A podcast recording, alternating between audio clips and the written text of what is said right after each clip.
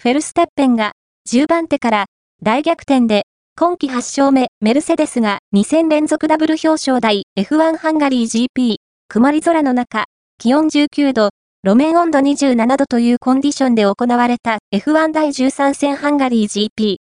結果は10番手からスタートしたフェルスタッペンが大逆転優勝を果たし、ハミルトンが見事な追い上げで2位を獲得。3位にはラッセルが入り、メルセデスが前線に続きダブル表彰台獲得となった。